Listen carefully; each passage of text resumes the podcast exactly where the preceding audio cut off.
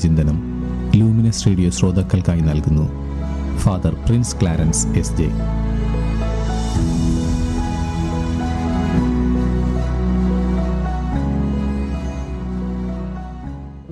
യേശുലറ്റം സ്നേഹം നിറഞ്ഞ ലൂമിനസ് റേഡിയോയുടെ പ്രിയ ശ്രോതാക്കളെ ഈശോ മിശിഹായിക്ക് സ്തുതിയായിരിക്കട്ടെ.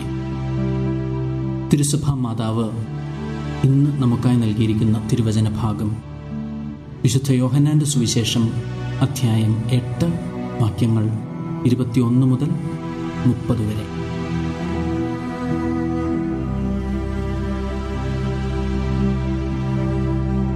കുരിശ് ജീവന്റെ പ്രതീകമാണ്. ഒരു ക്രിസ്ത്യാനിയെ സംബന്ധിച്ചിടത്തോളം കുരിശിന് ഏറെ പ്രാധാന്യം ജീവിതത്തിലുണ്ട്. ഇന്നത്തെ വായനകളിൽ ക്രിസ്തുവിന്റെ കുരിശിന്റെ പ്രാധാന്യമാണ് പ്രതീകാത്മകമായി അവതരിപ്പിക്കുക. പഴയ നിയമത്തിലെ പ്രതീകമാണ് പുതിയ നിയമത്തിൽ ക്രിസ്തുവിലും അവിടുത്തെ കുരിശിലും സാധ്യതമായത്. ഇന്നത്തെ ഒന്നാമത്തെ വായനയിൽ സംഖ്യയുടെ പുസ്തകം ഇരുപത്തിയൊന്നാം അധ്യായത്തിലൂടെ നാം കാണുന്നു ഇസ്രായേൽ ജനം യാത്രാമധ്യേ ദൈവത്തിനും മോശയ്ക്കുമെതിരായി സംസാരിച്ചു. അപ്പോൾ കർത്താവ് ആഗ്നേയ സർപ്പങ്ങളെ അവരുടെ ഇടയിലേക്ക് അയച്ചു. ദംശനമേറ്റ് വളരെ പേർ മരിക്കുന്നു. ജനം പശ്ചാത്തപിച്ചു. മോശ ജനത്തിനു വേണ്ടി പ്രാർത്ഥിച്ചു. കർത്താവ് കൽപ്പിച്ചു ഒരു പിച്ചള സർപ്പത്തെ ഉണ്ടാക്കി വടിയിൽ ഉയർത്തി നിർത്തുക. ദംശനമേൽക്കുന്നവർ അതിനു നോക്കിയാൽ മരിക്കുകയില്ല. ദംശനമേറ്റവർ പിച്ചള സർപ്പത്തെ നോക്കി അവർ ജീവിച്ചു.